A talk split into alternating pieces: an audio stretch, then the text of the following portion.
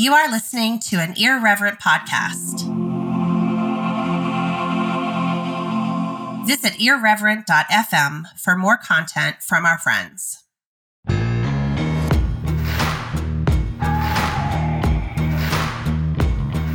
Activist theology is built on the power of story, and we believe story can change the world.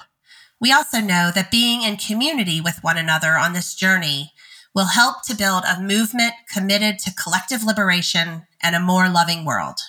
We have a commitment to the ethics and politics of enconjunto, or togetherness. And we are together in this work with you. Hi, folks. This is Dr. Robyn. And this is Reverend Anna Golladay. And we are your hosts for the Activist Theology Podcast. It's time for all of us to get our hands dirty.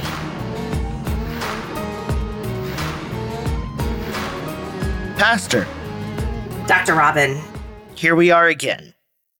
Here we are. We are, uh, we're doing the thing. We're doing it again.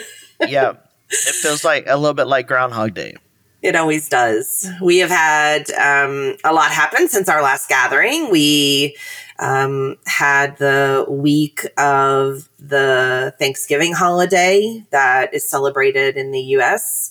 And um, I hosted a gaggle of folks at my home. Um, a lot of people who um, whose families were elsewhere and were um, felt misplaced and wanted a place to come and have yeah. a big meal. And of course, there were you know nine of us, and I made food for two dozen. Yeah, and so it was weird. I am still eating mac and cheese and corn pudding and yeah. stuffing and turkey and yeah. i'm not i'm not mad about it yeah yeah, we went over to a friend's house and I stayed out of the kitchen and didn't cook a thing. That's and, big for you. Yep. And mainly rested, eh, which I really needed. I needed um, a deep sense of rest and I needed to ease back in to work. But we went to a friend's house and I lasted all but two hours. That's good. I mean, not that you should be praised for your capacity because your capacity does not equal your worth, but knowing your propensity to um, wilt like a beautiful daisy yeah. um, towards the end of the evening, um, that's that's a that's something that I'm sure I'm sure you enjoyed the time you were there. Yeah, it was really nice. You probably spent more time there than you anticipated you would be you would have the capacity to. Yeah, we, we were there for about two and a half hours and I got to that two and a half hour mark and you know, it, these were people I didn't know. Um, we only know knew two of them and you know, at the end of that two two and a half hours, I was like, okay, I'm I'm ready I'm ready for a siesta. And uh, but I did go to a birthday party on Sunday night uh, or Sunday afternoon, and was there for two and a half hours as well, and then came home and took a two-hour siesta. And Come so, on. Come on, the patterns are real, folks. The patterns yeah. are real. but it, it was a good it was a good weekend. I I got lots of radical rest, which I needed, and feel like I can finish the year out strong. And then who knows what's going to happen next year? Exactly. Well, we um, just posted our episode on the um, trial of Kyle Rittenhouse, which we hope um, those of you have enjoyed this week. But um, we did want to briefly mention that we are um, satisfied. Is satisfied the right word? Um, th- that there was an element of justice that came out of the trial for the murderers of Ahmaud Arbery. That this jury in Georgia, this yeah. all white plus one black member jury, actually did the right thing. Yeah. Um, and so um, it is it is a reflection of our um, our continued call for us to not have to have these conversations anymore that we mention it, but it is worthy of mention since we just did our episode um, last week on yeah. the disaster that happened in Kenosha, Wisconsin with yes. Kyle Rittenhouse. Yes. So, so what are we going to talk about today, Dr. Robyn? Well, I started this book last year, and um, it's a book on James Baldwin. It's called Begin Again, and it's written by Eddie Glaude, and we both really love Eddie Glaude. And I just was on a panel with with Eddie, and it just reminded me of this book, and so I went back to finish it because I hadn't finished it, and it, it's a it, it's essentially a book of how we got here where we are now, and a lot of people don't know the history of how we got to here, and to think that someone like Donald Trump is an aberration. It's actually not. You know, when you look at the Reagan presidency, you can see the conditions created to make something like Donald Trump possible. Right. It just manifested in a different way. Right. In what we would say was a softer right. Um, way. Right. And so um so I started this book and um, I'm almost finished with it again. And, I, you know, it just, I want to talk about this idea of the big lie because um, the big lie is not just the GOP pushing for Trump having won the election. There, we we are all in service to the big lie, and Eddie Glaude just makes some brilliant points about uh, politics in general, but particularly around the ways in which race and racism um, have perpetuated the big lie, and it's just really got me thinking about space and place and um, and all that and all that we are toiling with. Um, we're we're toiling with the fact that we are all living in service to the lie and impacted by the lie. And so I just want to spend some time talking about and kind of tweezing out this a little bit uh, and see where it goes. I love that we're going to have this conversation.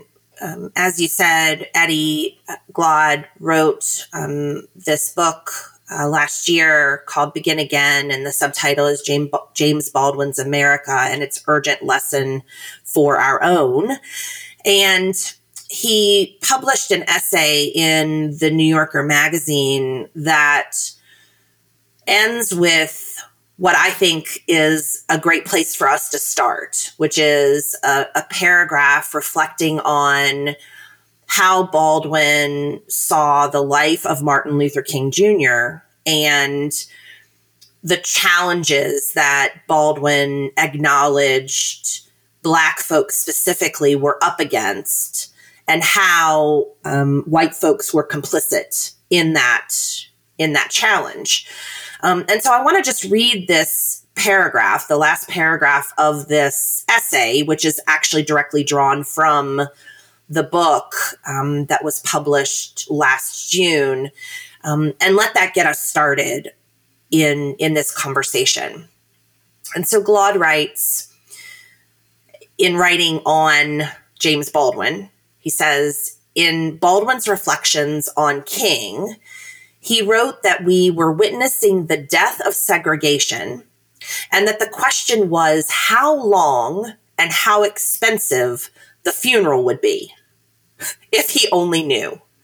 More than 50 years later, we are still marching in the procession and fighting in the streets.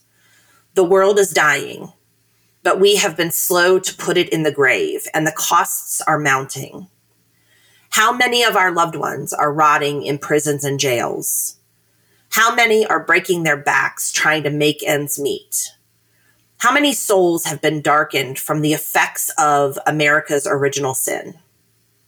true freedom for all Americans requires that we tell a better story, a true story about how we arrived here. It's time to bury that old Negro and the white people who so desperately needed him and to finally begin again.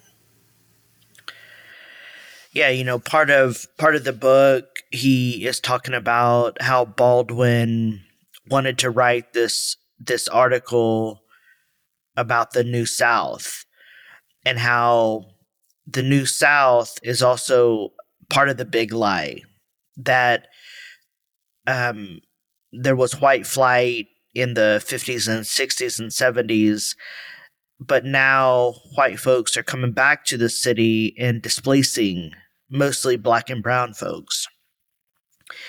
And what is the new south? You know i think about nashville um, where and I just saw something on the New York Times where over 200 people a day are moving to Austin, and Austin is becoming un, you know, it's not affordable anymore. And the same is true for Nashville. And and it just got me thinking about how much are we participating in displacement and harm in our efforts to create whatever this is, the New South? And how much of that is part of the big lie? I mean, I think when I think about the lie itself, it's so multifaceted. I mean, it's like a gemstone that's got thousands of cuts on it yeah. and you you can turn it and turn it and turn it and never find the beginning yeah. or the end.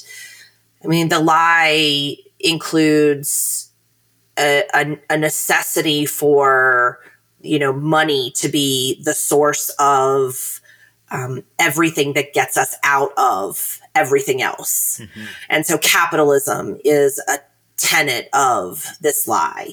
Yeah. Um, the lie requires us to other people. Right. It requires us to establish a hierarchical system of being with mm-hmm. one another and for us to identify who is worthy and better and who is less worthy and um, you know therefore doesn't deserve right. um, to participate in the same game that the others do. Right. Um, and it requires us to um, ask ourselves where is our faith complicit in these conversations around the lie? And where are we devoid of faith, of any kind of faith or morality and ethic in participation? And so I, I think that there are so many places we can start here, right? Um, you bring up the displacement conversation, which I'm I am per, I I'm very heightened um, and, and aware of here in Chattanooga. Um, they are attempting a redistricting plan here in. Chattanooga for our our city council's seats, and the the reason that they are giving is because of housing and the building of housing in urban areas that are you know shifting the balance of power to yeah. allowing, um, you know, progressive white folks and black folks to dominate certain districts in their vote. And so they, they need to split that up. They need to gerrymander it out of right. being. Right. But all of that is predicated on the fact that we are we are displacing one another right in order to be where we want to be. I am complicit in that. My family is complicit in that.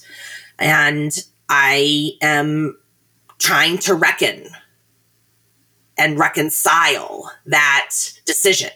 Yeah. And what does that mean and how how do I um how am I humbled by that decision and how do I repent for it? Mm-hmm.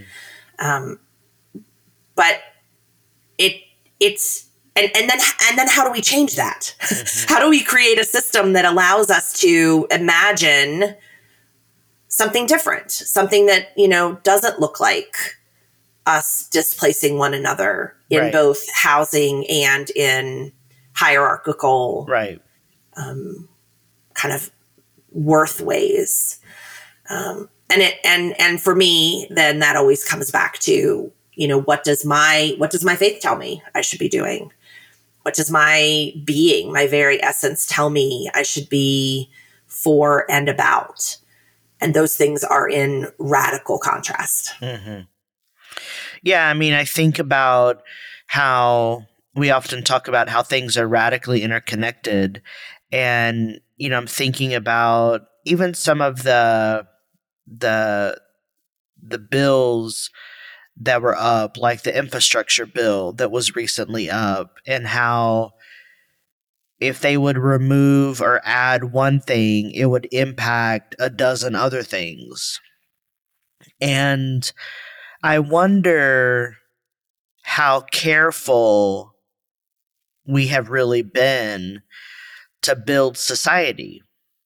And and it and it feels to me that we have been haphazard in building society and we have been selfish and we have only focused on really the dominant culture's needs and have not we have not created conditions to care for whoever the other is.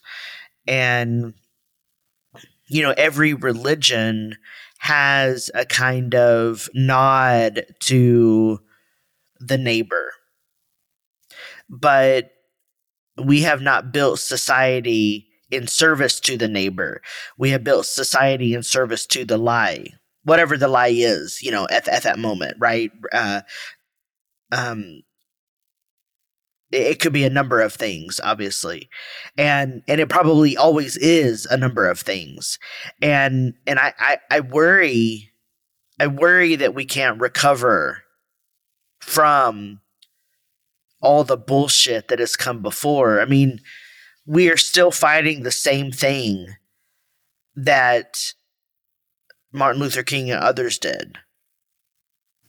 Yeah, I mean the lie in the line not only um, encourages us to manifest societies in the way that you just explained, but it also allows then for the lack of community, of true community right. within those societies to create um, tentacles that are not just not involved in community but are anti communal. Mm-hmm. I mean, the the lie of slavery brought about the Klan during Reconstruction. Right.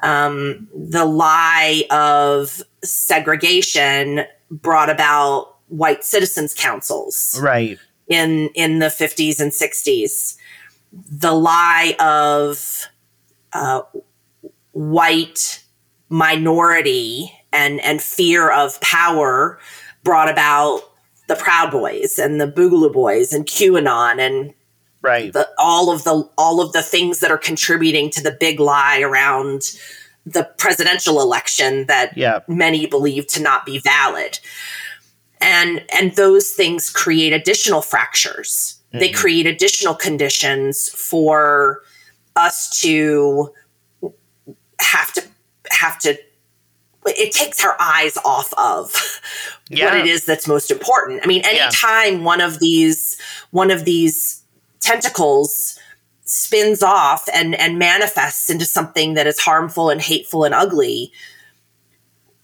our attention is redirected to those things. Right. In some ways, because we are trying to squash them, but in other ways, because they are simply something that um, fetishizes for us the ways that we are different versus yeah. the ways that we are the same. Yeah. And so how do we how do we look at the the lie that has been per- perpetuated throughout history Um, and this lie goes, you know, back even into our our being as a country and and the murdering and genocide that we committed on native peoples here right. on this land. But how do we take what we have seen to be the manifestation of this lie over hundreds and hundreds of years and either reform it into something that creates the kind of society and community that we dream about? Or how do we literally stick a piece of dynamite in the middle of the lie and blow it to shreds so that it no longer is a part of the, work that any of us are trying to do in the world. Well, I mean, I think that's part of what we are trying to do here by by just having the conversation and by also advocating for a kind of relationality that would create conditions for unteasing it, right? I, I don't know if taking a stick of dynamite and blowing it up is is is good. I mean, I I understand the metaphor, but I also wonder what of what of the big lie do we need to see more clearly? You know, blowing it up is is um it it would it would destroy pieces of it. I, I do think that we need to somehow dismantle things, but we need to be able to see very clearly these machinations because we keep repeating the same problem. Right? We, you know, I, in, in the book, Eddie Glaude talks about the number of black and brown people who are in prison has increased over 500% since the Reagan presidency. And the Reagan presidency is what started the war on drugs, accelerated by George Bush the first. Started um, criminalizing black people. So the the the fact that black and brown people were now occupying prisons was greater. And also, Reagan defunded mental health. And so you have a lot of people who have trauma who are now on the streets living with various mental health conditions. So you have you have something very particular happening in government. And also Reagan advocated for states' rights, which is why you have so much of the South now it's hinged on states' rights. Reagan was racist, and and even though he was charming, black people saw through that. And I think we I think we all, you know, especially white folks and, and white passing folks who have been socialized white, need to be able to see very clearly what the issue is because I think that if we if we don't see it, we won't believe it and we won't be motivated to change and we will continue to harm people. So there's a kind of self-reflection that needs to happen with self so that we can see very clearly these machinations and as Eddie Glaude talks about begin again. I think we are so we are a we are a punitive people. Yes. We are a people who demand accountability, who demand uh, r- right be praised and wrongness be um, be punished. We want to implicitly and and often explicitly hold people accountable for not only what happened in the past, but what is happening in the present. Um, and I think, unfortunately, it is that punitive nature of our being that forces us to feel as though this conversation is black or white. Yeah. Is is a binary. When there are there are so many truths and so many falsehoods woven into this conversation yeah. um, that it is not about our need to find rightness in it. It is about our need to find creative and holistic ways to manifest it into something that is that works for us yeah. in the present. I mean, that's why you often talk about the the concept of composting. This this understanding that our waste is never truly waste. It has the capacity to regenerate right. and to create conditions for other things to grow. Yep. And so you know, I, I am I am both challenged by our our desire to uh, d- designate what's wrong in in in our in our conversations and i'm challenged by our desire for for punitive actions to be the thing that we keep our eye on. Mm-hmm. Um, how do we rid ourselves of that binary? How do we rid ourselves of an ethic of right versus wrong versus an ethic of composting in a way that is generative and that allows other things to grow? Well, this is the perennial question, right? Like, um, I find. But you're the you're the ethics scholar, and so do you have all the answers? I don't have all the answers, but I I do think about this, and and on Twitter I was going back and forth with a colleague of mine, Bo Eberly, who's finishing over at UNC Chapel Hill, and we kind of were just saying that it seems like the a- activism in the past five years have it's just come up with so many barriers and it's backfired on people and that sometimes the most radical thing to do is to do nothing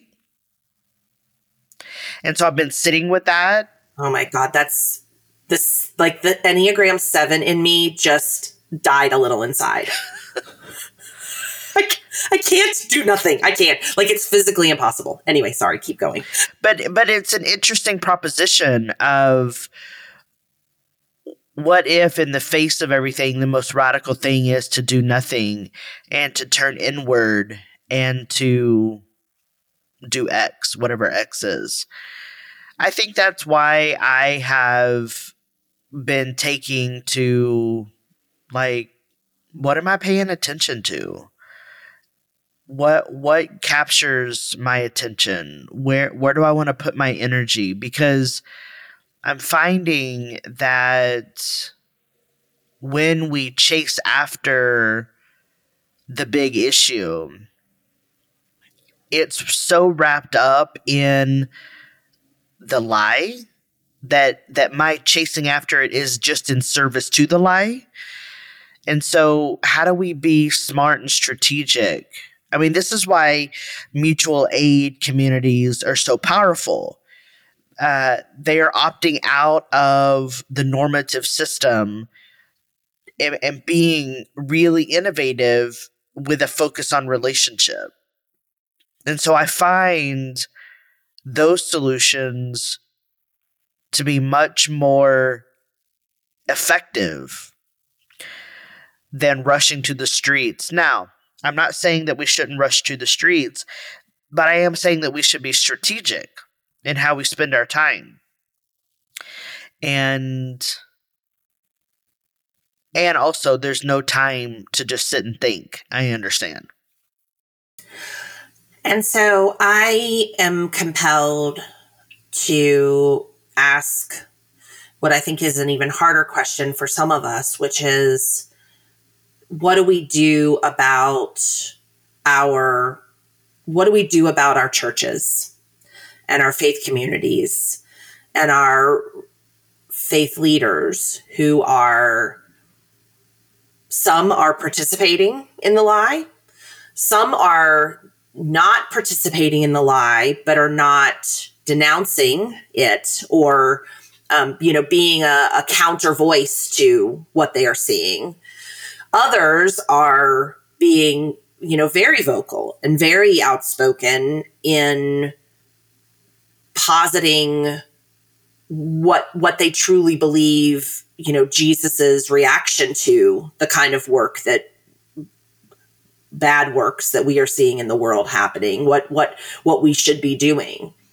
But there's such a complicity complicity in our faith communities with this conversation.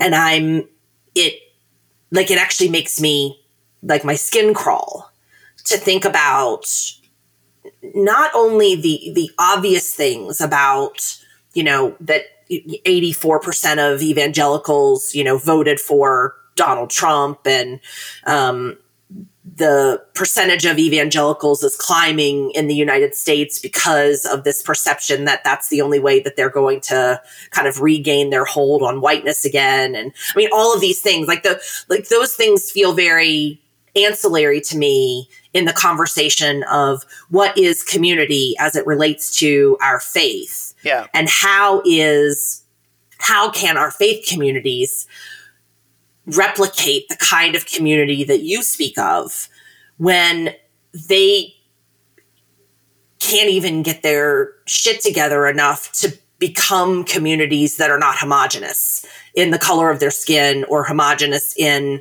their identities or homogenous in their politic? Well, I, I think the first step is knowing your history. I, I think a lot of churches, faith spaces, religious organizations don't know their history. They don't know where they've come from. And and they perpetuate the big lie in their not knowing the history. And so I think we've got to tell the truth in these spaces. And we've got to do it in a way that decentralizes power and and creates opportunity for multiple truths to exist at the same time. We've got to get out of this black and white thinking that religious leaders are always right. They may actually be wrong. And they may actually be perpetuating harm. Um, I just I just got an email today about something this racial justice committee at this school is uh, wants to have a logo built for for the racial justice committee. And literally the the the the paragraph was here's an art competition to for the logo. And i'm like even even there there's this competition language. Like you're building a logo. It shouldn't be competitive. Eh, so I, I use that as an example of even when we try to do something good we are doing it the wrong way. Because competition is part of the problem. How do you create non competitive relationships that are just present instead of pitting people against people? That's so much of our work right now. Right. I think it's a difficult thing for faith communities specifically to imagine because they are conditioned to look to their leader or leaders to guide their um, the walk that they have the you know whatever their faith journey is. Um, many of them are smart enough to recognize whether their leader is someone that they should or shouldn't be listening to. Yeah. Many of them are not smart enough to recognize that. And so I'm I'm left with curiosity around how how those that are in the midst of faith communities and want to remain in faith communities even thwart that conversation from the inside.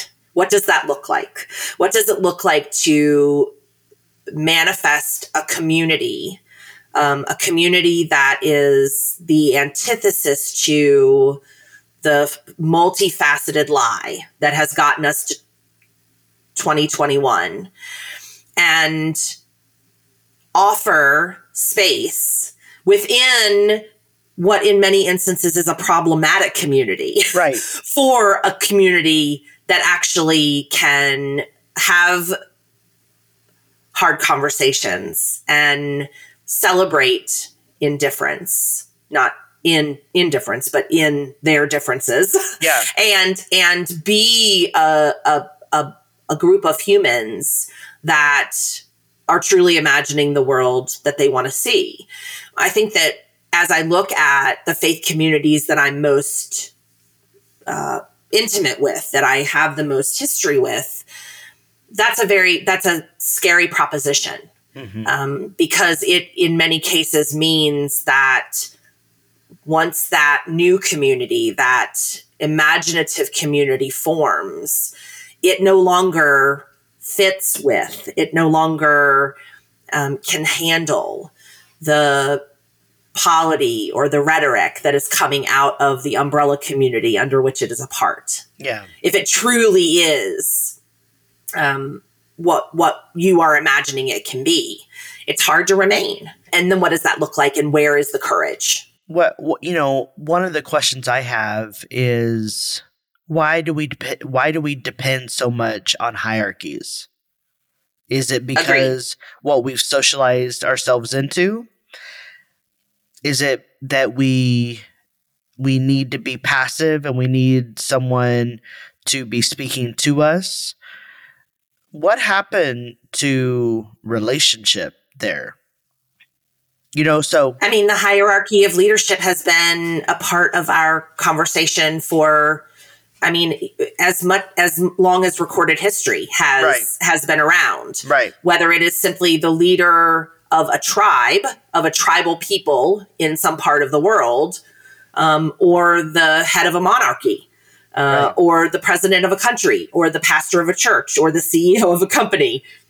There is this perception that leaders are the guidepost. Mhm. Leaders are the benchmark right when as as you and I both agree, it is in the relationality Mhm. that things are accomplished, Right. that um, dreams get realized, right um, that we that we truly become the community that um, prophets like Martin Luther King Jr. imagined for us. Yeah, I mean, I think I think part of the work is and and I know I say this a lot, but it is in the work of imagination.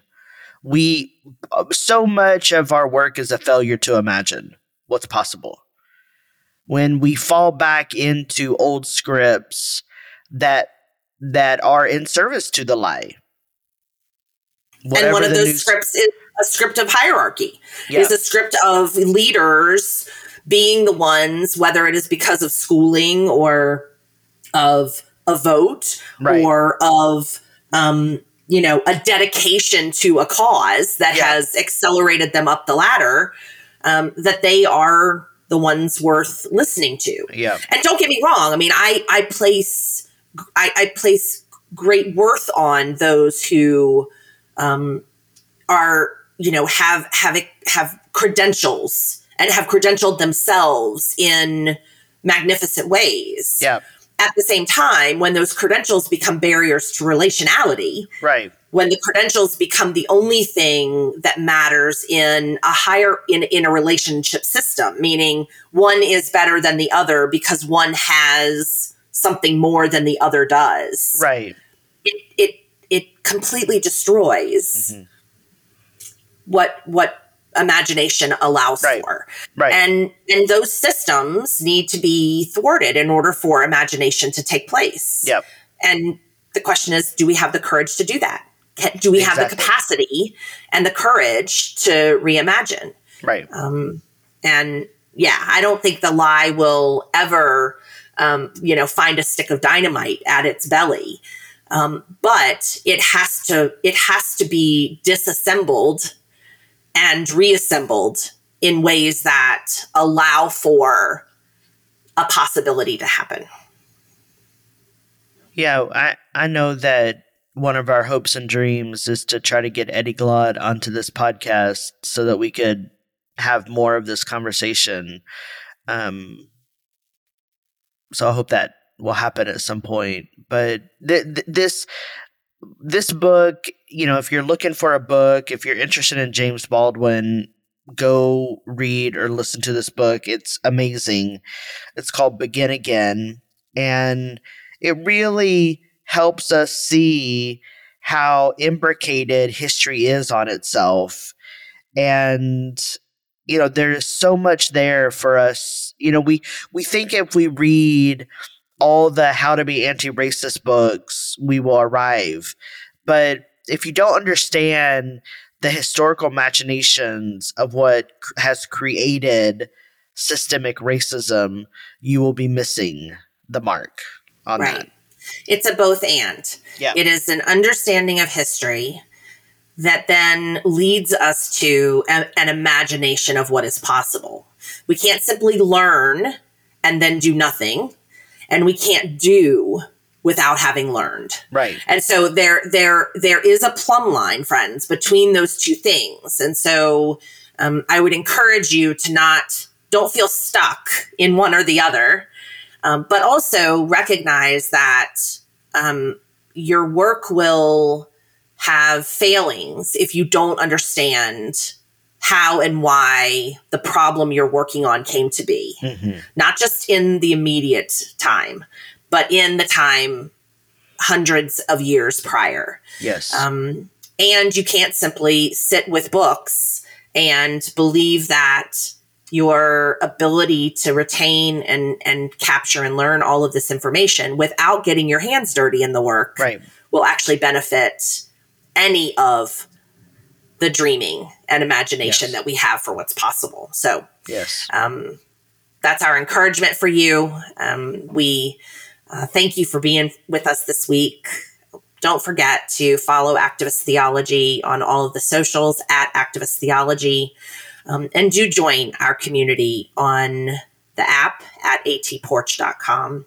We'd love to see you there. We'd love to get deeper into these conversations with you in a smaller, more intimate way. And until next week, Dr. Robyn. Let's get free. We want to thank you for listening this week. We encourage you to share this podcast with your community. If you enjoy us and our work in the world, please give us five stars on your podcast platform. Want to help support this podcast? Go to activisttheology.com and click on podcast. We can only do this work with the help of you, our listeners. You have no idea how much even a small monthly or one time gift means to this work. The music you hear in this episode is Hands Dirty by Delta Rae. Our sound editor is Dan Medley from 10 South Sounds. I get my hands dirty. I show